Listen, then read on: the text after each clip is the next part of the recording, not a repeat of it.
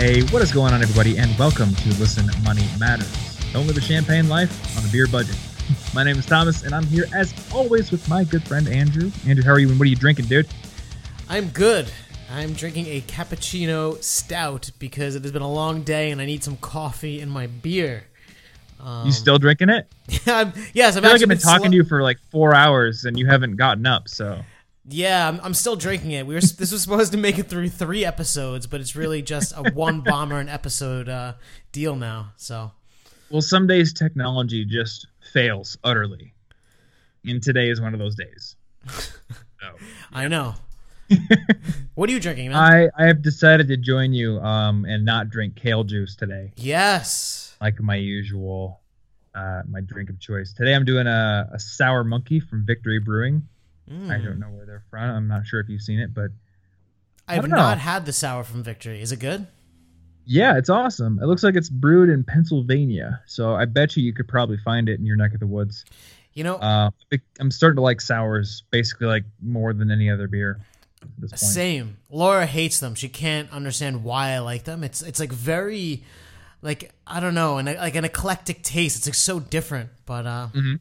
It's good. Oh, dude, I was hanging out with my mom uh, a little while ago, and so we go to this rooftop bar in Des Moines, and my mom's not used to like the fancier bars, anything beyond like a Budweiser. Mm. So she just orders like a. She's like, just give me something simple like a Budweiser, and the bartender's like, I'm gonna give you a little bit fancier wheat beer, and she's like, oh, this is good, and I'm like, oh, I want the sour.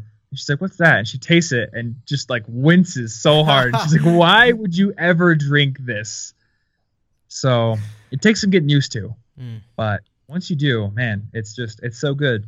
And regular beer just doesn't quite do it for me anymore. No. Anyway, guys, we have a guest today on the show. Uh, his name is Wes Chapman, and uh, we want to chat with Wes about essentially getting over the victim mentality, which I think a lot of people have when it comes to their finances, and it kind of limits what they think they can do, uh, whether or not they think they can get out of debt, or whether or not they think they can reach a certain level of financial independence. I think that's an issue that comes through in a lot of the emails we get and a lot of things we hear from listeners. And Wes has an awesome story to tell that isn't necessarily about finance, but that I think has a lot of applications to personal finance. So, hey, Wes, welcome to the show. Hey guys, it's an honor to be on here. Listen as an audience member for a minute. It was kind of fun. Your banter back and forth about uh, your drinks of choice.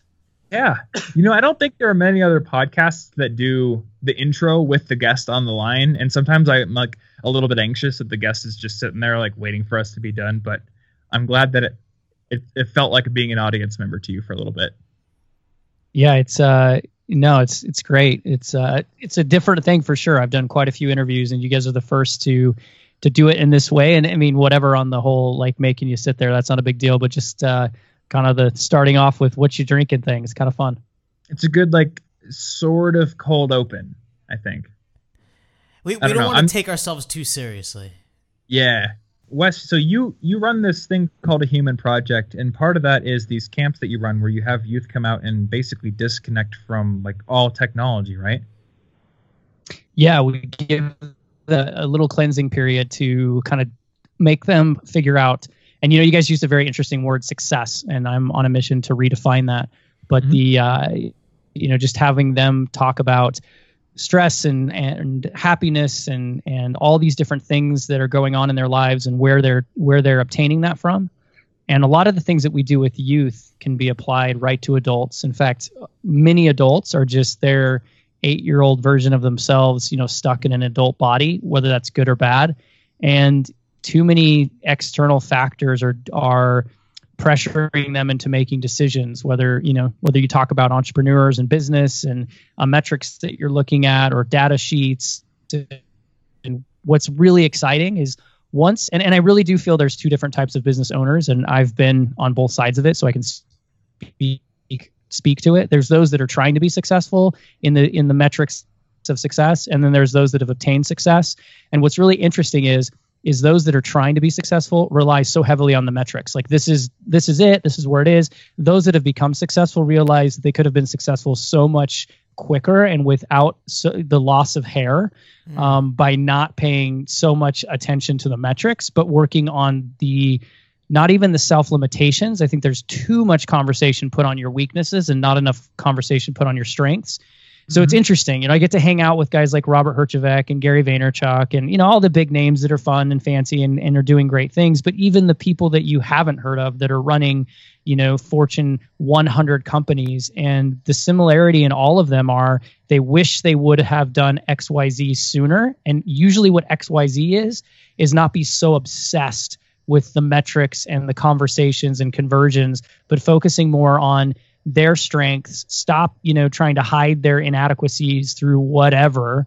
And and it's just funny how money follows you just kind of taking a breath and disconnecting.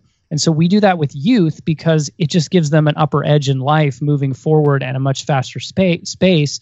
And you know, children love to play in the dirt and, and play with blocks, but we've just kind of forced them that this is the world we live in, so play with this computer screen and everything will be all right.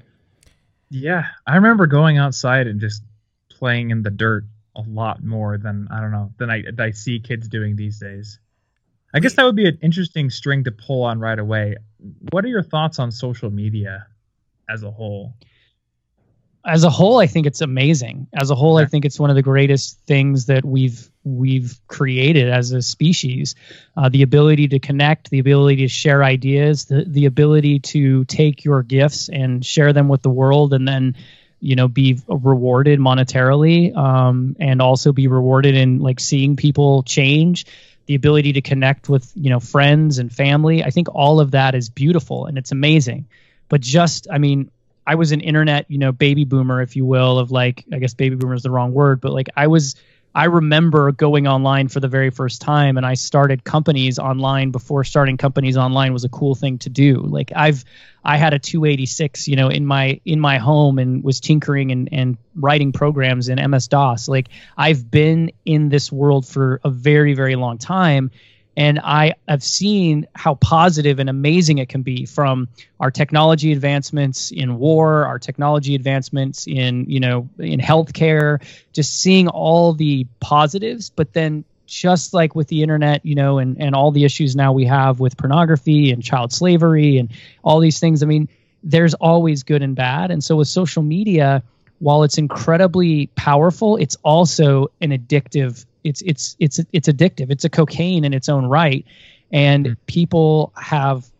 I, I've seen it. I've seen people fall into the swipe addiction, and and it's not just the action of swiping, but what's it's the mental conversations and and the lack of fortitude that it creates. You become so dependent on certain aspects, and you compare yourself.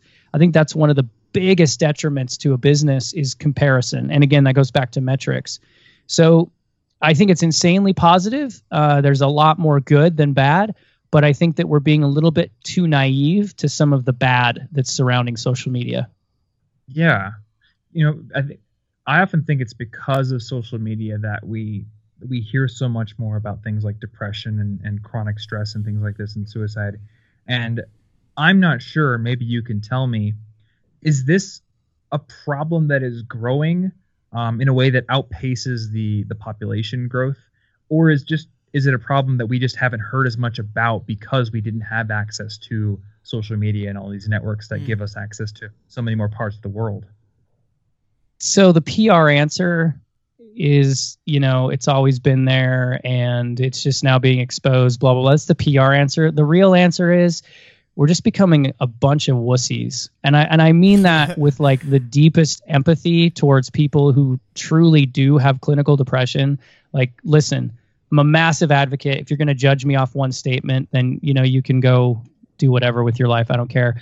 But it, it it's the reality is is that we've just become a civilization of wusses. And we're uh, is depression real? Yes. Does it exist? Yes. Is it on the is it on the on the rise? Yes. Is it being diagnosed more? Yes. Is it necessarily that it's actual depression being diagnosed more? My personal opinion is no. Um, because mm-hmm. clinical actual depression requires chemical rebalancing in the body and we don't have that many based on the numbers of diagnoses based on you know just the numbers of population it, it's not a, it's not adding up. Um, it's just yeah. not. And I think that there's it's it's kind of like saying, you know, are there more entrepreneurs than there used to be? There's a lot of people who want to be entrepreneurs, but just because you say you want to be an entrepreneur doesn't make you an entrepreneur. Doesn't make you a business owner. It makes you an attempt to be that, and that's awesome. But you know, it's it's not that unicorns exist in the entrepreneurial world it's that entrepreneurs exist in the entrepreneurial world. And what i mean by that is yes there are some that are going to blow up and are going to have great successes and are going to do crazy things like the snapchats and the instagrams but the actual people who are building businesses the bloodline you know of this country they they are building businesses and they know the cycle. They know that they may not get paid for three payrolls and they got to pay all their employees. They know that they might have like a huge increase in profits one quarter and the next quarter, you know, it's it flatlines. Like business is a roller coaster ride and those that have been doing it for 50 or 100 years, you know, with families, they they know the ride. And now it's kind of like this buzzword that we throw out there, being an entrepreneur, owning a business just because you say you are doesn't mean you are. And same with any of this other stuff with depression or anxiety or any, just because somebody says, "Oh, you're having a really bad month," and so, yep, you're depressed, or "Oh, yep, you have anxiety." It's not necessarily mean that you have a permanent diagnosis or you have it. You may just be having a really bad time, and because yeah. we have this like insane ability to get on a camera and and talk about our personal lives and like whine about it and then get a lot of attention for it it it manufactures more of that because human beings yeah. need attention. But Wes, the thing that, just how that I'm afraid of. It is, wasn't as easy for me because my parents weren't the billionaires. Uh, you know, they couldn't send me to Harvard like Bill Gates, or you know, I graduated college and I had debt, and all the people that are successful have you know had zero when they graduated. Isn't that true though? That you know you know, I wish that was true, but that's that's not. Um, it's it is, you know, again, and I know you're you're just kind of talking about it, but it's just it's true. That is what people give as an excuse. But again, peeling back the curtain of reality based on the curtain of media, uh, you know, the Crisis News Network exists because it it's there to make us all feel like shit's falling apart and we have to be, you know, glued to this story. And and what does glued to this story mean? Eyeballs on on that particular medium. What does eyeballs on that medium mean? Advertising dollars. It's not really a complicated formula. And so to sit here and talk about, you know, the Bill Gates and the Mark Zuckerbergs, yeah, that's their story. But there's a plethora of other people who, I mean, I was just hanging out with a guy yesterday who's worth $350 million and he didn't, he barely graduated high school, never went to college, and lives in a town with 7,000 people. So, hmm. you know, it, it's, there are and when you really get into it and you get into you know the not the showy entrepreneur and i'm not putting them down like don't don't get me wrong right. i'm not talking about the la entrepreneur who runs you know the next you know, snapchat like that's cool good on them but that is such a, a minority of the majority and when you're running a business, a service based business or a business online or whatever it may be, you can be making really good money and you you may not have all those criterias. And I mean, just even more so myself is, is an example of that. I mean I, I, don't really care how much we get into my personal story. There's a ton of it out. I'll just give i the, very like, much want to get into notes. your personal story. Okay cool. So you know th- but the cliff notes are is like i didn't have a dad. I i lived in a freaking you know ditch. Like i i mean you can't sit here and tell me that if i don't have pedigree i can't have success. But i know that so many people look at that because that's what they're you know, because Mark Zuckerberg is really, really entertaining. Like Mark Cuban yeah. is really, really entertaining. Like there's Gary Vaynerchuk is really entertaining. And yes, they all had these like upper hand, you know, scenarios in their lives, but they're just the entertaining ones that get put on the on the boob tube. Like there are a plethora of others who are just hardworking, you know, risk taking individuals who are are doing just as well, if not maybe even more, you know, successful in aspects of their lives. So again, I think we're just fed a story. We think it's reality. We make decisions based on that reality, and it's not necessarily the truth. And when you sit down and you have lunch or dinner or a 15 minute conversation, you start to realize that even they understand that their their reality isn't reality that they like, had to do things that were different. I feel like we're making this weird reality because you see you know, and, and Mark Zuckerberg or, or, Bill Gates or whomever are these like shiny examples of like the pinnacle of like what you can quote unquote achieve. I guess if it's related to money, but you're seeing like the PR version of them. And then you wake up in the morning and you see yourself naked in the mirror with all of your flaws and all the things that suck aren't going your way. And I think that we forget to realize that they also are just people that put their pants on like we do and have all kinds of weird, mm-hmm. nuance, effed up things. Um, it, it, I think it's like unfair to compare that way.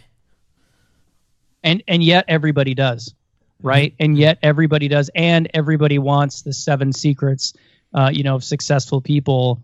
And and again, every I, I think what we have to really realize is what's the definition of success? And I don't think there is a global definition of success. I don't. I think that it's yeah. an individual one to one scenario. It is not like your success, Andrew, is completely different than mine. Thomas, your success is completely different than mine. Like just even in this in this little circle we've created of three dudes talking about whatever, like we all have different definitions of success, and that's awesome. And so I think the first thing yeah. you have to do is realize that when you say successful people, that's a really ambiguous term. Like, because what does that even mean? Like, yeah, it, a lot of times, and, and again, I think, yeah, and I think too many people get stuck in it, and when they get stuck in it, they they create these patterns of defeat, which then ultimately affect the bank account, which then you know it's like becomes this vicious cycle. And in reality, it's like let's just all take a moment, let's just pause for a second, and fucking figure out like oh I, sorry I don't know if this is a clean show or not. We can say uh, you know let's show. just okay. It's a very right. dirty so show. It, it, very dirty.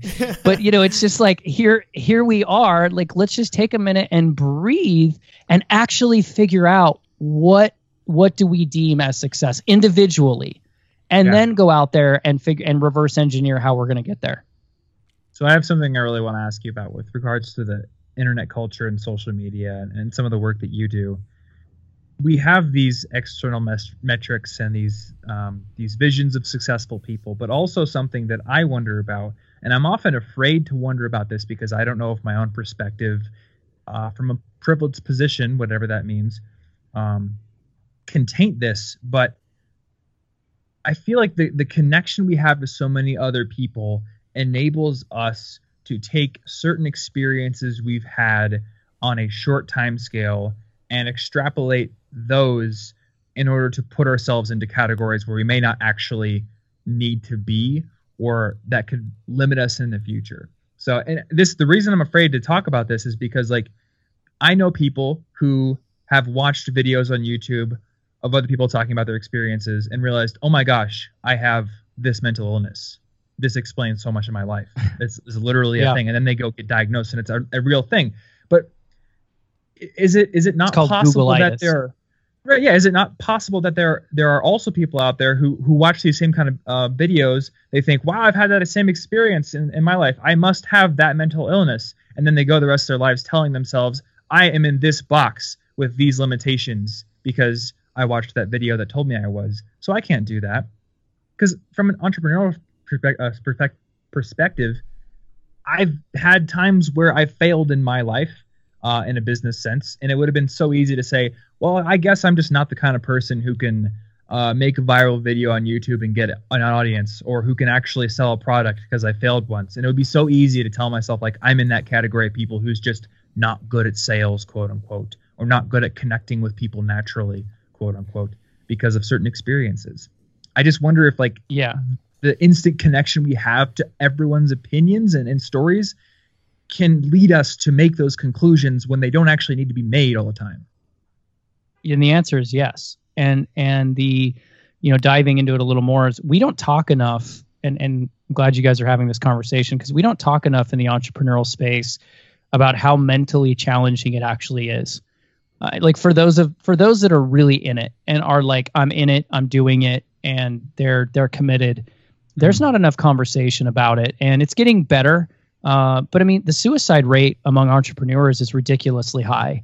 The expectations that we set towards ourselves, again, going back to the word success, are ridiculous. And we like you said we also are so quick to say whether positive or negatively that we are like that video we saw in whatever category we want to pigeonhole it in. It doesn't matter. Mental illness successful entrepreneur business whatever it might be.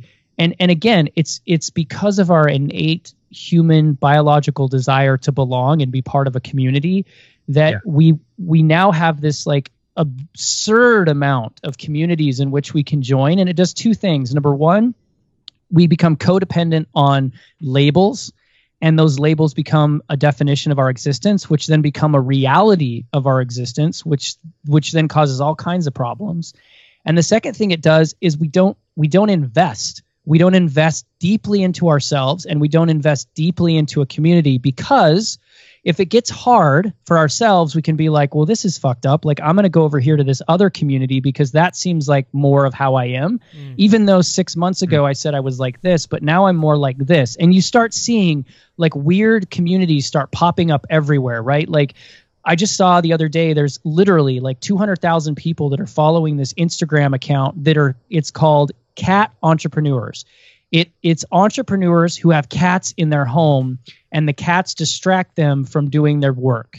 And I'm like, are you kidding me? This is a Right? true Like, like See, that seems right like an example of that, where it's like now you tell yourself, "Well, I can't get my work done because I have a stupid cat in my house." It's like just fucking go to a coffee Right. shop. Like And then- that's your fault. that exactly. You're letting a cat distract you. Right. And Yeah, now you have I feel like that's a 200,000 people that are following this account.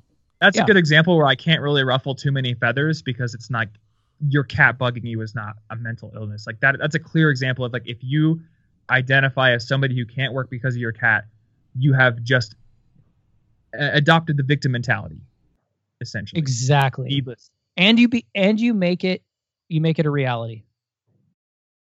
Wes, what what is the victim mentality?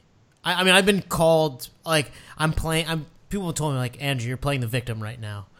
Um, like what what is this?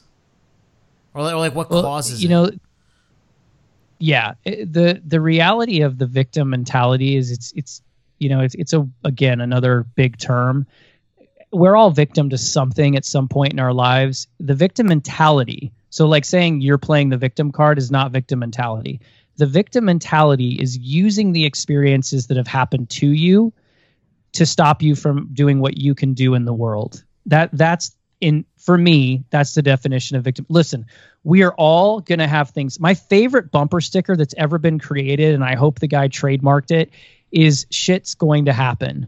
Like it's it's inevitable that something bad is going to happen in your life. Like you're you're just not going to run from that.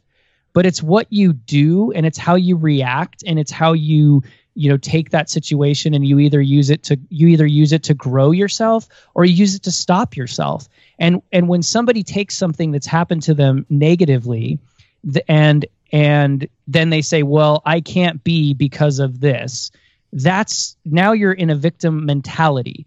Being the victim or you have a victim mindset that can be temporarily that could be like you had a bad experience you're calling it out you're letting people know but it's what you do with that becomes the actual like that's where you're actually going with it. And so my mantra is very simple. It's you know put the victim to bed and wake the hero up instead. It's looking at your life and saying these things happened to me but i'm going to react in this way. I'm going to use i'm going to use that to do xyz with my life. And you can use it to motivate you. You can use it to learn from. You can use it as a as an experience a lesson. But we have a society again going back to what i just said is that something bad happens to you and you're like well i'm not going to do this anymore. I'm going to go do this because i can. I'm going to go do this because it's easier. I'm going to switch and now be this. And we see it. They're they're called the 22 year old life coaches. It's like Mhm. no you, you have got to put in the time. You've got to work Yeah. past these issues. You, you have to take them on. And and listen not all of us have to be good at everything. And and this country spends so much time talking about weaknesses because guess what? Weaknesses put us in a, a powerless position which gives other people power.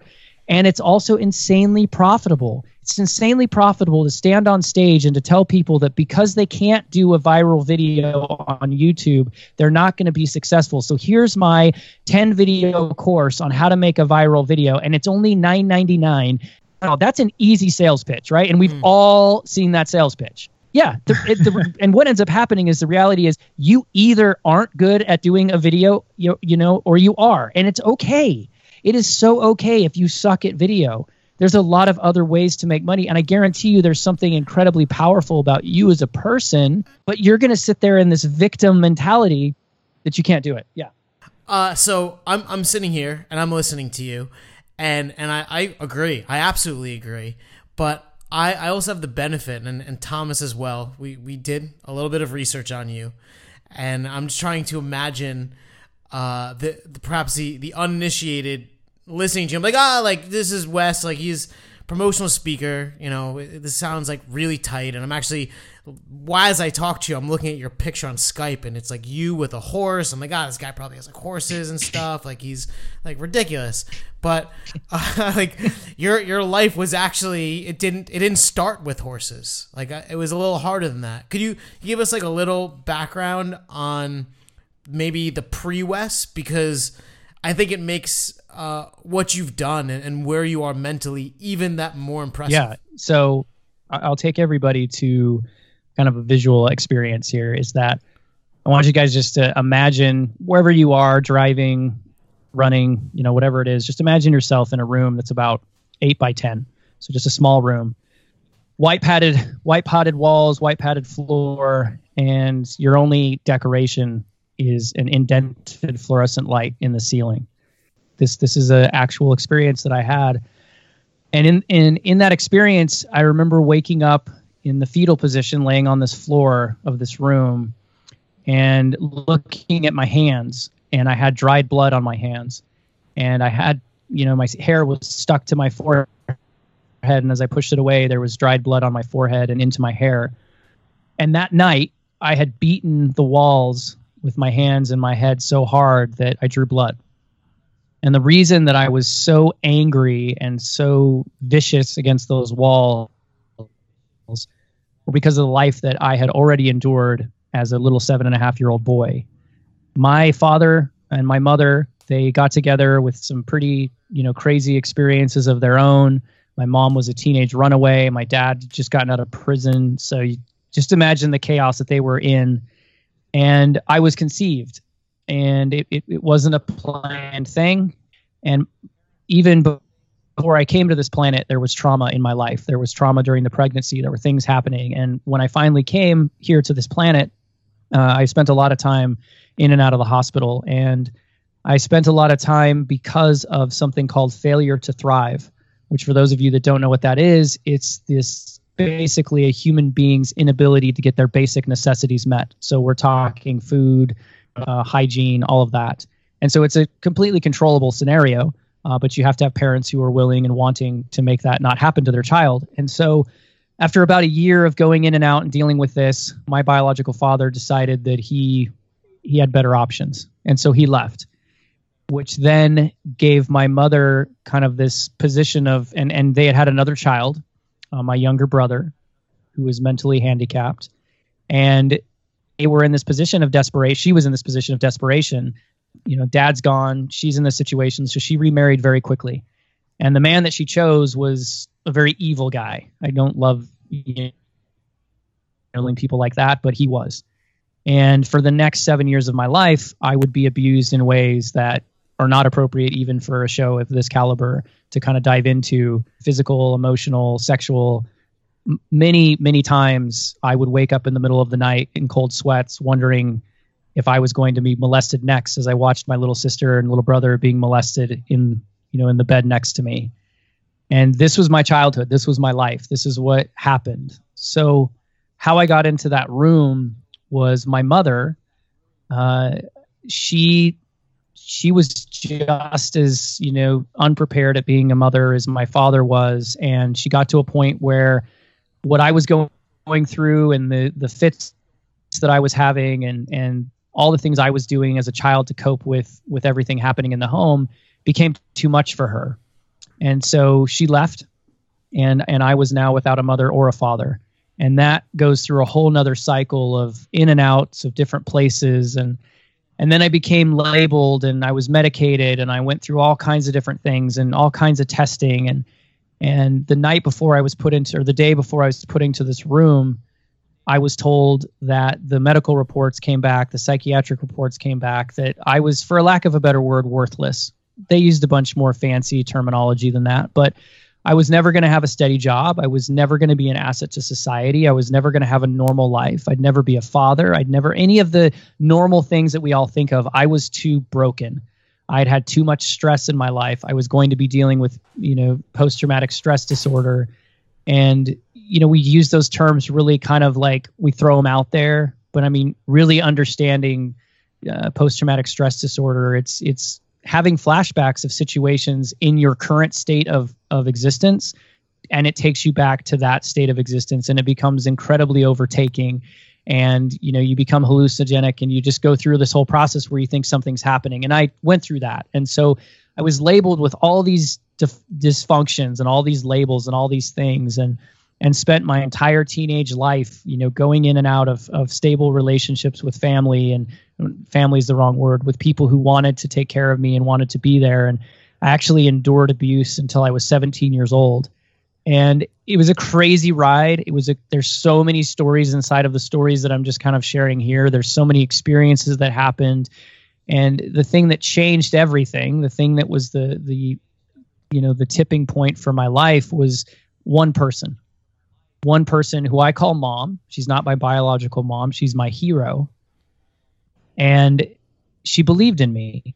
Not in not necessarily in my actions or things that were going on because there were a lot of things I was doing. I may or may not have burnt some buildings down. That has never been proven.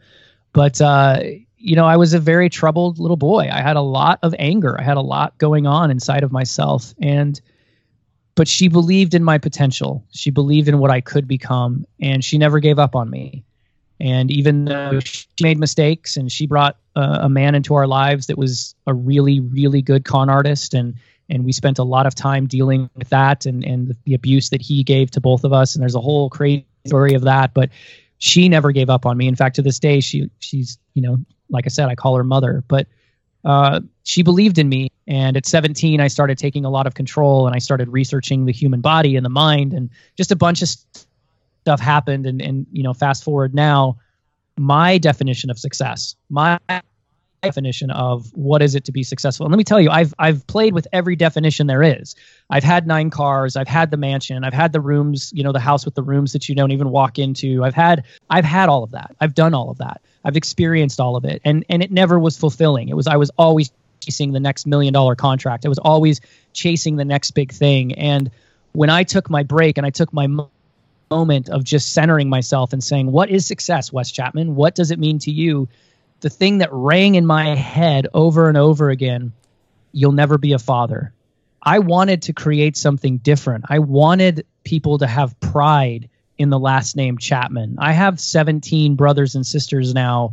I mean, I haven't met half of them, um, but and there may be more than that. I have no idea. But like, there are so many people and so many uh, offspring, if you will, of my father and mother out there that some are doing okay and some aren't. And I was tired of seeing my name, my family name being dragged through the mud. And I wanted, I wanted more than anything to be proud of being a Chapman. I wanted to create that and I wanted to be a father. And if that could happen, I could be successful. And so I had no definition of what is it like to be a father. I mean, come on. I, I mean, my definition of being a father is stick around till you know you, your child is one, and then you know peace out.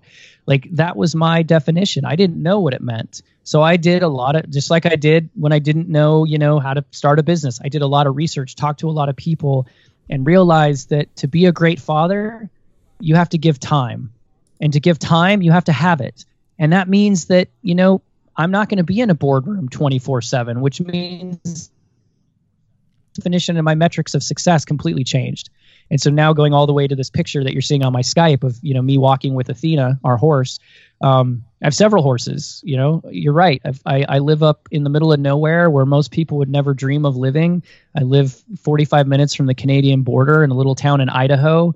And, you know, we have acreage and I'm sitting right now talking to you in my cabin on a satellite you know, i am watching the moose right now drink out of the pond and you know my horses are are two acres away and i just gave my my horse a bath five minutes before our interview and my son's coming home and you know we had football practice yesterday and my daughter's you know got her her band practice and i'm involved in all of that and i'm there for them and that to me is it. That's success. That's that's what i deemed a success and the only metrics that i care about are are my kids happy? Are they proud? Is my son proud to say my name is peyton chapman or is he scared like i was and changed my name six different times throughout my you know schooling experience? Like i that was it. And that was the moment that i grounded. And now this like talking on podcasts and speaking all over the country and and working with youth and doing all it's just it's a byproduct of what my goal was and and now i see the desperation that we have and and the the chaos that's existing in this world and how our priorities are so fucked up. And and it's it's driving me to to allow other people to stop saying wow wes i love the life you live and to say wow wes i you know like i'm living the life you live because i chose it. And and maybe this isn't the life like maybe you don't want that that's fine but just i'm tired of people talking about living their dream life i want people to actually take the actions and and create the execution to create the life you want and i don't care what it is i don't care if you want to be a you know, a freaking playboy for the rest of your life. I don't care. I mean, as long as you're not hurting people, I don't care if you want to, you know, settle down and have a family. It, it doesn't matter to me personally what your definition of the dream life is, but I'm just tired of everybody coming up with excuses as to why they can't live it or coming up with excuses as to why they're not as good XYZ person. And I and I've been there. I've compared myself to everybody. I've had some of the greatest mentors in the world from, you know, Stephen R. Covey to Bill Gates to, you know, the list goes on and on. Like I've had the privilege of being around some really powerful people because of the actions that I took in my life. And like I said in the beginning of this interview, what's just fascinated me was if they could all do it over again. Like 99% of the people that I've had this conversation with have said the same thing. If I could do it all over again, I would change the way in which I viewed the metrics. I would change the pressure I put on myself, and I would just be comfortable with who I am and create my success based around that. And I would have saved years in the timeline and years in the preparation. However, a lot of those guys are stuck in a place where they necessarily can't go and talk about that because they've got PR and companies and you know they do have all these things that they've created and I get it. Mm. But we do have some great people coming out and talking a lot more. Gary Vaynerchuk's a dear friend of mine. I love how much emphasis he's putting on certain topics. I think he's one of the rare entrepreneurs that talks about, you know, suicide inside of our community. Like these are real topics and and we're not talking about them enough and we're just all alone in this battle when in the reality is we're all together in this battle.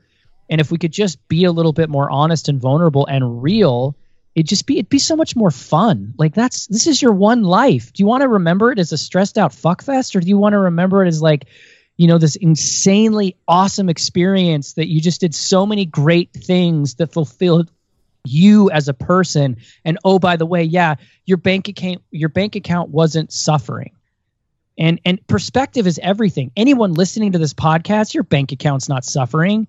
Like shut the fuck up. Like you're listening to this podcast, I don't care. Like there are people in countries, there's people in this country. There's people in this country. One in five children in this country, in the great country of the United States of America, one in five kids go hungry every single day. There are kids whose, if they don't go to school, they don't have food like Saturday, Sunday sucks for those kids because they don't eat. Like there are people who are in much worse shape than you are, and and yet you're like victiming yourself into this like I don't have it or I'm not as rich as XYZ person. And really, like, do you need it?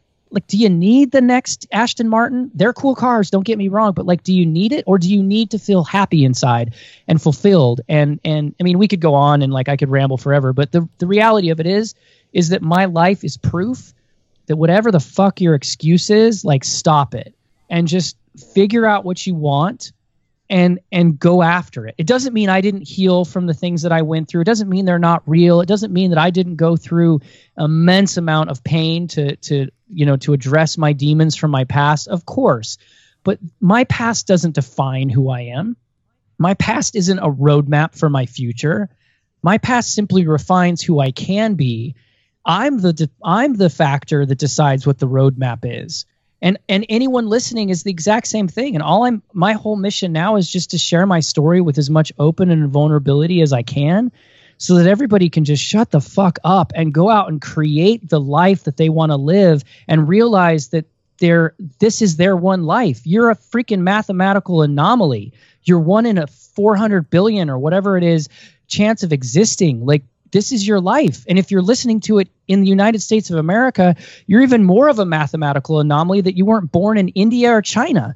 Like, come on. And I'm not dissing those countries. I'm just saying, like, we have it pretty good over here. Stop complaining. Stop giving a crap what Trump does or what Obama does or what whoever else does. Just go and create and be you and and live your life and and that is where you're going to find success and happiness. That's where you're going to find the pot of gold at the end of the rainbow. It's it's not in a freaking trying to emulate xyz you know success. It's just not. Mm-hmm. so uh, i mean I, I resonate so much with that. I guess the one question i want to ask you because you said that there was one person who helped you to turn your life around the person that you call your hero and your mother I would imagine that for every person listening to this podcast who feels like they are helpless or they you know they're living in the victim mentality, there's another person and a lot of the same people there's probably overlap who knows that they have the potential to be that hero for somebody else in their lives, but they aren't exactly sure how to go about it. So maybe you can recount some of the things that your mother did for you um, maybe some of the the ways that she either pushed you or encouraged you or told you to knock your crap off. I don't know. Like, what exactly yeah. did she do to help you start to make these changes? Patience. That's the first first thing I tell anybody if you're in that situation is you got to be patient. I was a 12 year old boy who you couldn't touch. You couldn't touch me. I would not let you touch me. You couldn't hug me. You couldn't hold me. You couldn't come up behind me and give me a hug. You couldn't do anything. And she had to go to holding classes. Sounds crazy.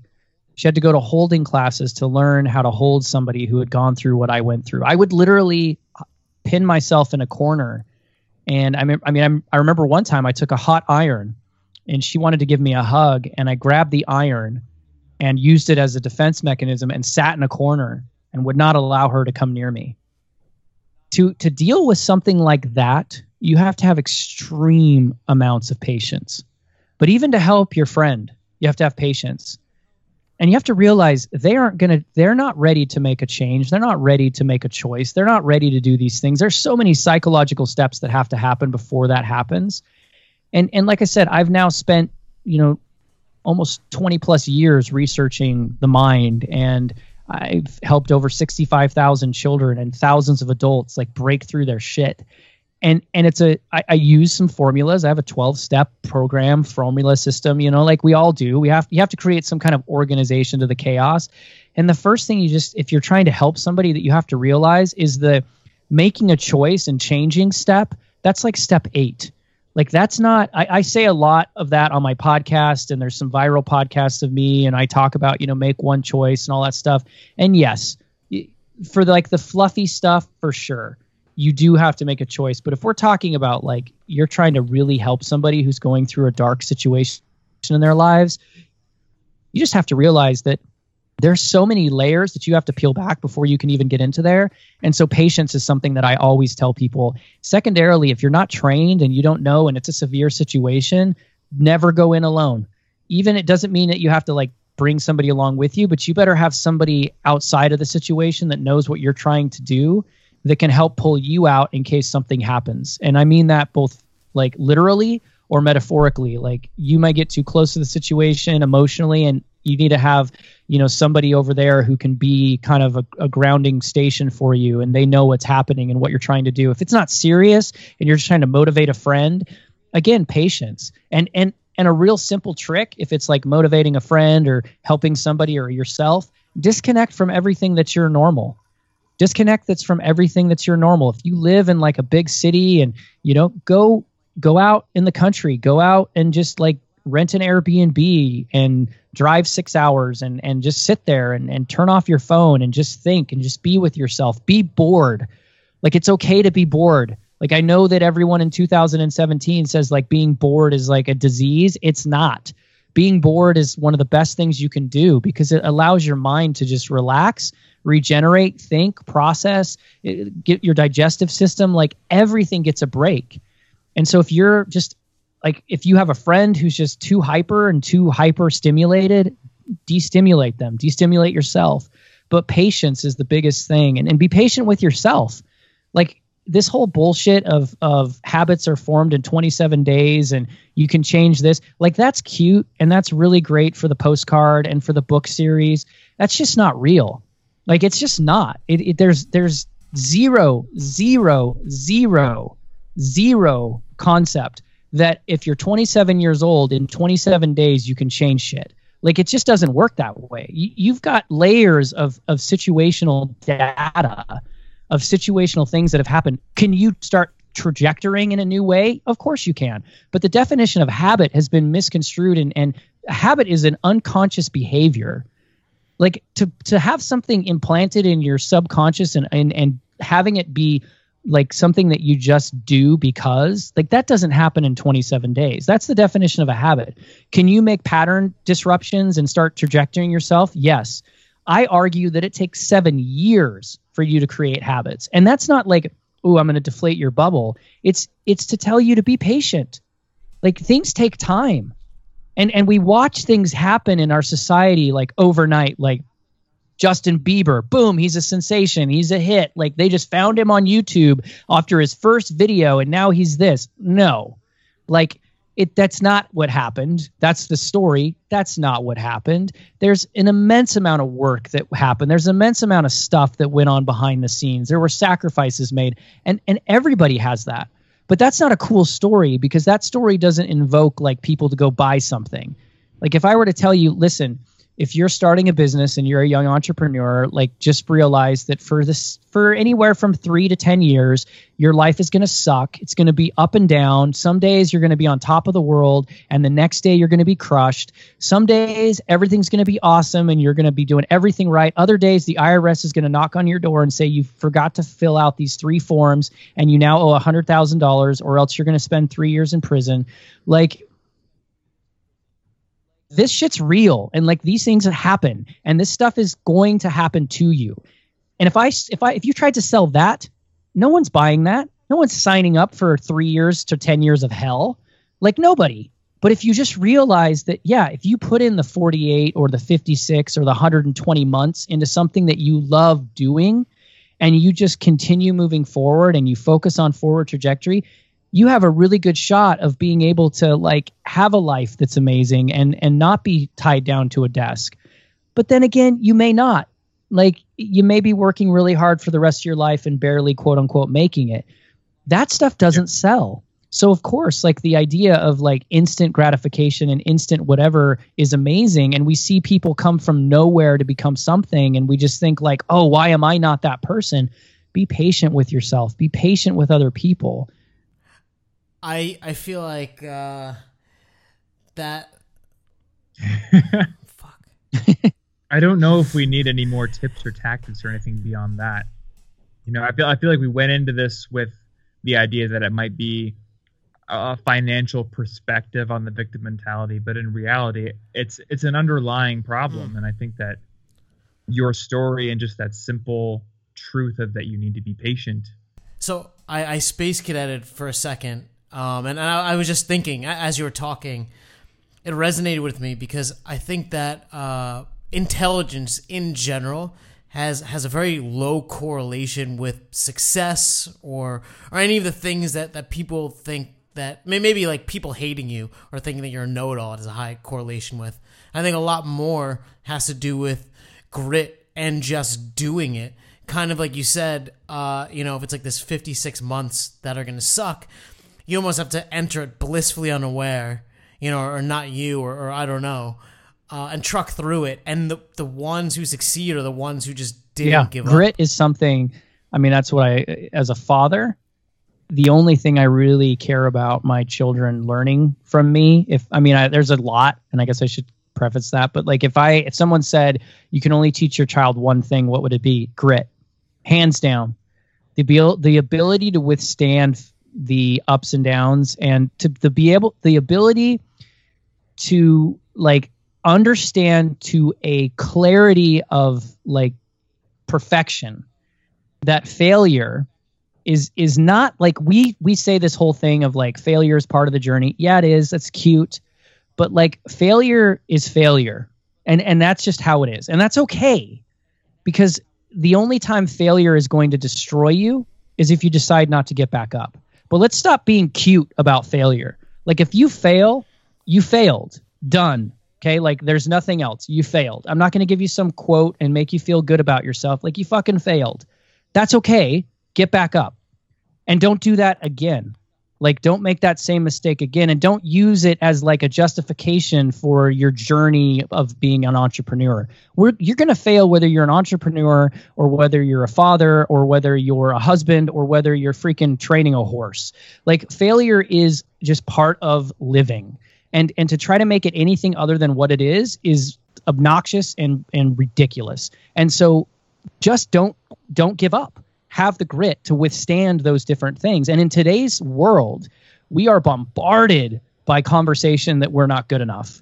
And it's not like direct conversation like, hey, Thomas, you're not good enough. Like, it's not direct. It's indirect by visual stimulation. It's indirect by companies. I sat in the boardroom with some of the biggest companies in the world as they planned their marketing tactics and as they researched and spent billions of dollars understanding human psychology to realize that the best way to sell a product is to make a human being feel that they do not have everything they need if they don't have their product. And to put it in really basic terminology, if we can make an individual feel worthless without our product, then and our product is the pill for worth, we have a buying community. We can create and sell a product at whatever price point we want. And and if you look around, you don't see a lot of companies saying, "Hey, you're an awesome person and you're absolutely amazing and you really don't need our product, but it's kind of cool and you should think about having it in your life." Hell no.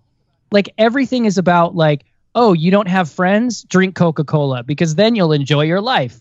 Like, look at all hmm. these beautiful people sitting around drinking hmm. Coke. Isn't it amazing? Doesn't your life suck? You're not really having, you don't have all these pretty friends, do you?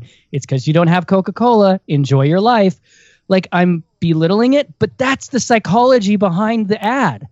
It's, it's, it's just the beer is the same way. Like, do you ever see like people sitting around drinking beer being like, hey, dude, what's up? Not much. What are you doing? Like, yeah, just sitting here. No, it's like, how many yeah. people have had the football game with their friends drinking beer that looks like what Budweiser plays during halftime of your your favorite game? I've I mean, I'm a real go-getter fan. Like, yes, I've broken a TV because freaking Brett Favre threw a damn interception in the championship game against the Saints. Uh like I literally have my passion moments, but I've never had a group of friends like laughing and like you know everybody's like perfect and everything's just awesome and we're just you know laughing at the game. No but that's the scenario and that's the the conversation. So we are bombarded daily by we're not good enough conversation. And the reality is is we are. And the metrics of success they they are dependent on you not wall street not somebody else. Like what do you deem as success? And be realistic in that. Like stop focusing on the shit you're not good at and double down on the stuff you are. I guarantee you, I guarantee you, the majority of people listening to this podcast or, or this content, however you guys are going to distribute it, I guarantee you that the majority of people have spent more time trying to fix the things they're not good at than investing their time in the things they are. And I guarantee you it's because somebody along yeah. the way told you that you need to do this to become this. No, stop putting 20,000 hours into the stuff you suck at and start putting 10,000 hours into the stuff you're awesome at and watch your bank account do this really cool thing called cha-ching. I often don't know what I'm not good at and what I am good at. I'm sure. I'm sure there aren't. Yeah, I just. I don't know. Maybe. Maybe I just don't listen. To tell me I'm bad. I'll, I'll spare. Well, no, no, I, I know there's things I'm not good at. I just like when I think about like what what am I good at versus what like what are the things I do that I spend all my time on that I'm not good at. I don't know. Maybe I just need to ask people that more often. Like, hey Andrew, what do I suck at? You know, you actually That's suck actually at a really good way. that that's a You know? different episode. it, it's weird. Like, uh, listen, my matters is the umpteenth million thing that I try. It just happened to be like the the culmination of my nerdiness and like not having to show my face and talking about like numbers. But I, I think like I don't know. Yeah, you just got. I, I I I pretty much resonate with everything you had to say, Wes. I was just like, yeah, yeah. I'm gonna go change my life. it's you know it's just funny is i've had a very complicated life like and i'm not perfect i've made mistakes and look i have a journey i'm, I'm in the process of writing my book and and uh, i think i'm at like page 200 and something and i'm to the age of 13 like there's a lot to my story there's a lot of things and probably a lot of holes that people are trying to figure out from my little synopsis there but the reality is i, I had I had a very, very traumatic childhood. I went through a lot of shit. I, I endured a lot, and it was incredibly complex. And there was a lot of complex things that people threw at me to try to create a solution. I was on almost 25 medications every day of my life until the age of 16, 17 years old. Like just just that alone was insanely complex. What you know, and and what was so fascinating is is that once I was able to just kind of release and peel back and and dive into this, it became so simple. It became so simple, and the over complexity was again somebody or even myself, but a lot of it was external. Somebody trying to just prove that they had a they had the right answer, and if it was too simple, then somehow that like affected their brain cells and and made people not think that they were smart. And and the and and and I get that. Like if I were to tell you that we can solve all the world's problems by everybody just understanding their inherent worth, like what their worth is to the planet, we could solve everything. Like I firmly believe that. Everything is solved if everybody could just understand that they have an inherent worth and that their value is is amazing and they can give to the world. That sounds so like hippie and so like I'm I just smoked eight joints and we're sitting in a 420 circle like and I get that and I understand that and I'm not, you know, I'm just putting it out there for the sake of like what people are thinking in in some aspect of this, but the reality of life is it's it's complex but it's simplistic. It's complex of all the situations that are going to happen to you, but how you react to it is so simplistic. And I'm not perfect at it. I, I've been practicing this and I work on it and I can handle a ridiculous amount of stress. And I sit down with families who are going through hell. I've heard every kind of story you can possibly imagine. I mean, I've sat down with kids who've been raped for 12 years of their lives, and I've sat down with kids who are, you know, cutting and mutilating themselves, and they're telling me. I mean, I've seen the dark side of humanity to like the degrees that would terrify most people, uh, and and create, you know, places they could never come back from. I've been there, and I've seen people take simplistic actions out of that complex and craziness, and the trajectory of their lives are forever changed. And so I want people to realize that while everything we may have talked about doesn't maybe make sense to like, you know, money or whatever, I think it does. I think it 100% relates, but I I think they may be like, wow, that's just so simple and that worked there, but you know, my issues are this or that. I'm just going to tell you like stop overcomplicating this. You do not have to be think you don't have to find like some you know smart new 2017 way of dealing with stuff. You just have to realize that like it's just about changing a few little things, getting your perspective grounded and and focusing on just understanding who you are and and putting that out into the world. And just that alone is going to just change everything for you. It just is. Just everything's going to change. You're going to have more money, you're going to have better sex, you're going to have bigger arms, you're going to, you know, be skinnier. Like every dream you want is going to happen if you just simplify shit and just focus on what really matters. And I'm not being facetious about all that. I mean it because your whole life is going to change. Your whole perspective of life is going to change. You're going to want to focus on your health. You're going to want to focus on your relationship. You're going to want to focus on on doing what what drives you. Because you're going to have a newfound purpose in life. So you're going to have, you know, the skinnier waist and the better sex life and the better bank account. Like that stuff's going to happen because for the first time in your life, you're going to want it at a level that resonates with you. You're not going to desire it and try to replicate what somebody else has done. It's just it's simple. Yeah, absolutely. It you're going to care about it and you're going to have the mentality that enables you to do those things. Wes, it's been awesome talking to you. Um, you said you're 200 pages into your book, so I assume that it is not done yet. But if people want to find out what you're doing, connect with you, learn more, where should they go on the internet?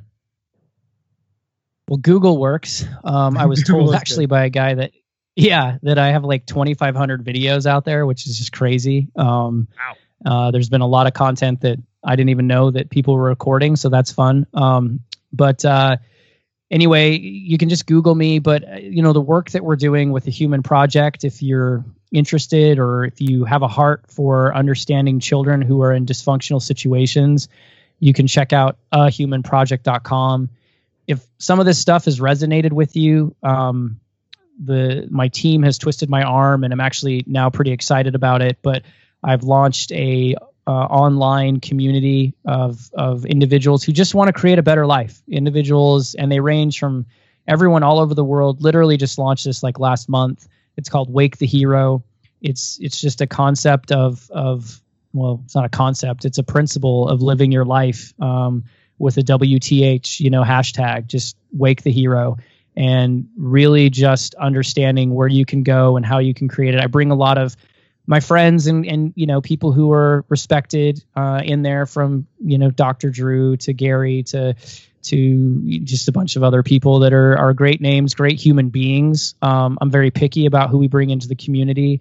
Sometimes they won't have a big name, but they freaking know what they're talking about. Um, we've had Navy SEALs, all kinds of stuff. So it's just about you know building a community of like-minded individuals who want to grow themselves on a level that they've never thought possible or are looking for ways to get out of their own way. And so that's called Wake the Hero. It's wakethehero.com. Um, but yeah, I mean, my heart resonates with trying to get our youth of today to wake up and not have to live through some of the pain that we we went through and they're dealing with a lot more distraction than we can ever imagine and it's you know it's not boding well statistically like we're we're really going the wrong way when it comes to teen suicide and teen depression and teen mutilation. Like all those numbers are going in directions that we don't want to see happen. And if you're a parent, I'm just going to be really blunt with you. You your kids might be good, but the likelihood of them running into a child who's experienced things is is is it used to be like 60 70% you're now getting very close to the nine, the high 90s of your daughter dating a boy who's you know dealing with an alcoholic father and abuse. Your your son's dealing with a uh, a young lady who was molested. Like it's sad but it's just getting to that point. And so it's time for us to bond together and solve these problems and stop sugarcoating them and stop allowing you know the wrong conversations to happen and start even our children they've got to wake up. They've got to take ownership of their decisions in their lives regardless of their situations yeah, absolutely. And I really resonated with uh, what you said earlier. Just if you're going to be the hero in someone else's life, you have to start with patience. That's going to be very helpful for me, and I'm sure that it's going to be very helpful for a lot of the people listening to this as well. Wes, and one thing I'll again. say is, oh, go ahead.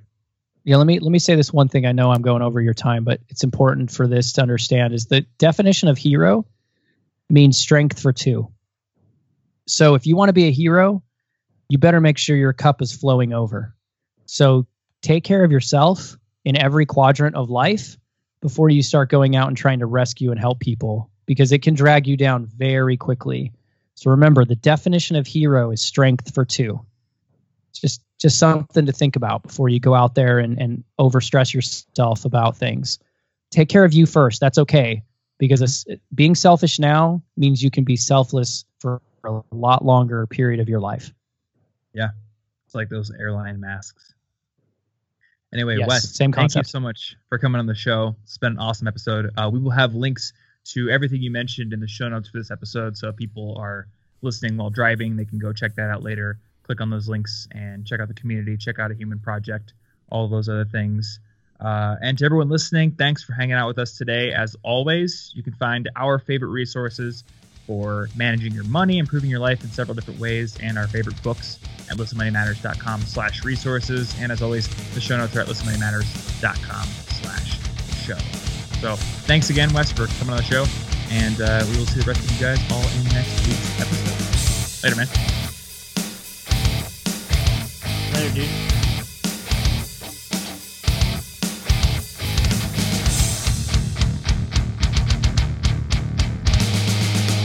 Please tell your friends about this show.